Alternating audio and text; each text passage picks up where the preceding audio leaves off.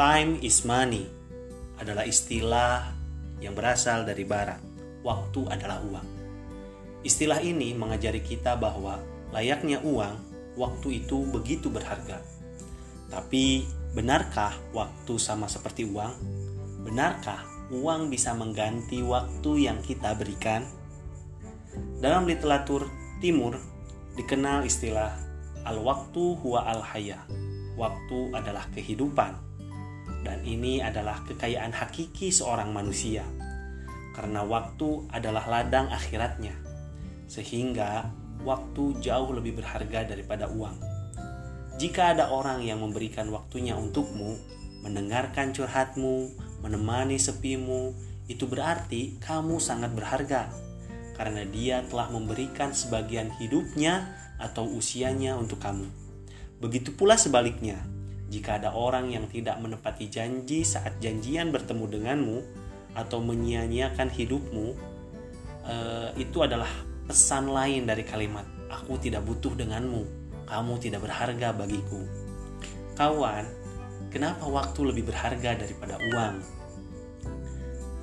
Kenapa waktu lebih berharga daripada uang?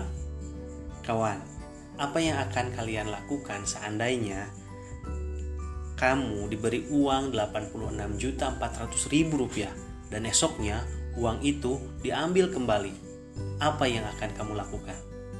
Kamu pasti memanfaatkannya karena besok uang itu tidak ada. Kawan, ketahuilah, hari ini Allah sudah memberikan masuk ke rekening kita 86.400 detik tiap hari dan esok hari akan hilang itu kenapa waktu lebih berharga daripada uang. Pertama, uang bisa dicari, sedangkan waktu tidak bisa dicari. Dua, uang bisa disimpan, sedangkan waktu tidak bisa disimpan.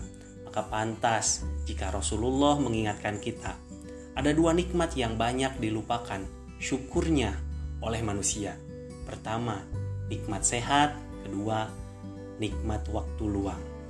Jika hari ini Anda sehat, tidak terkena corona, dan hari ini Anda memiliki waktu luang, jangan pernah lupa untuk mensyukurinya dengan cara memanfaatkannya sebaik mungkin untuk kebermanfaatan baik diri Anda sendiri maupun lingkungan. Saya Agus Akmaludin, sampai ketemu di podcast berikutnya.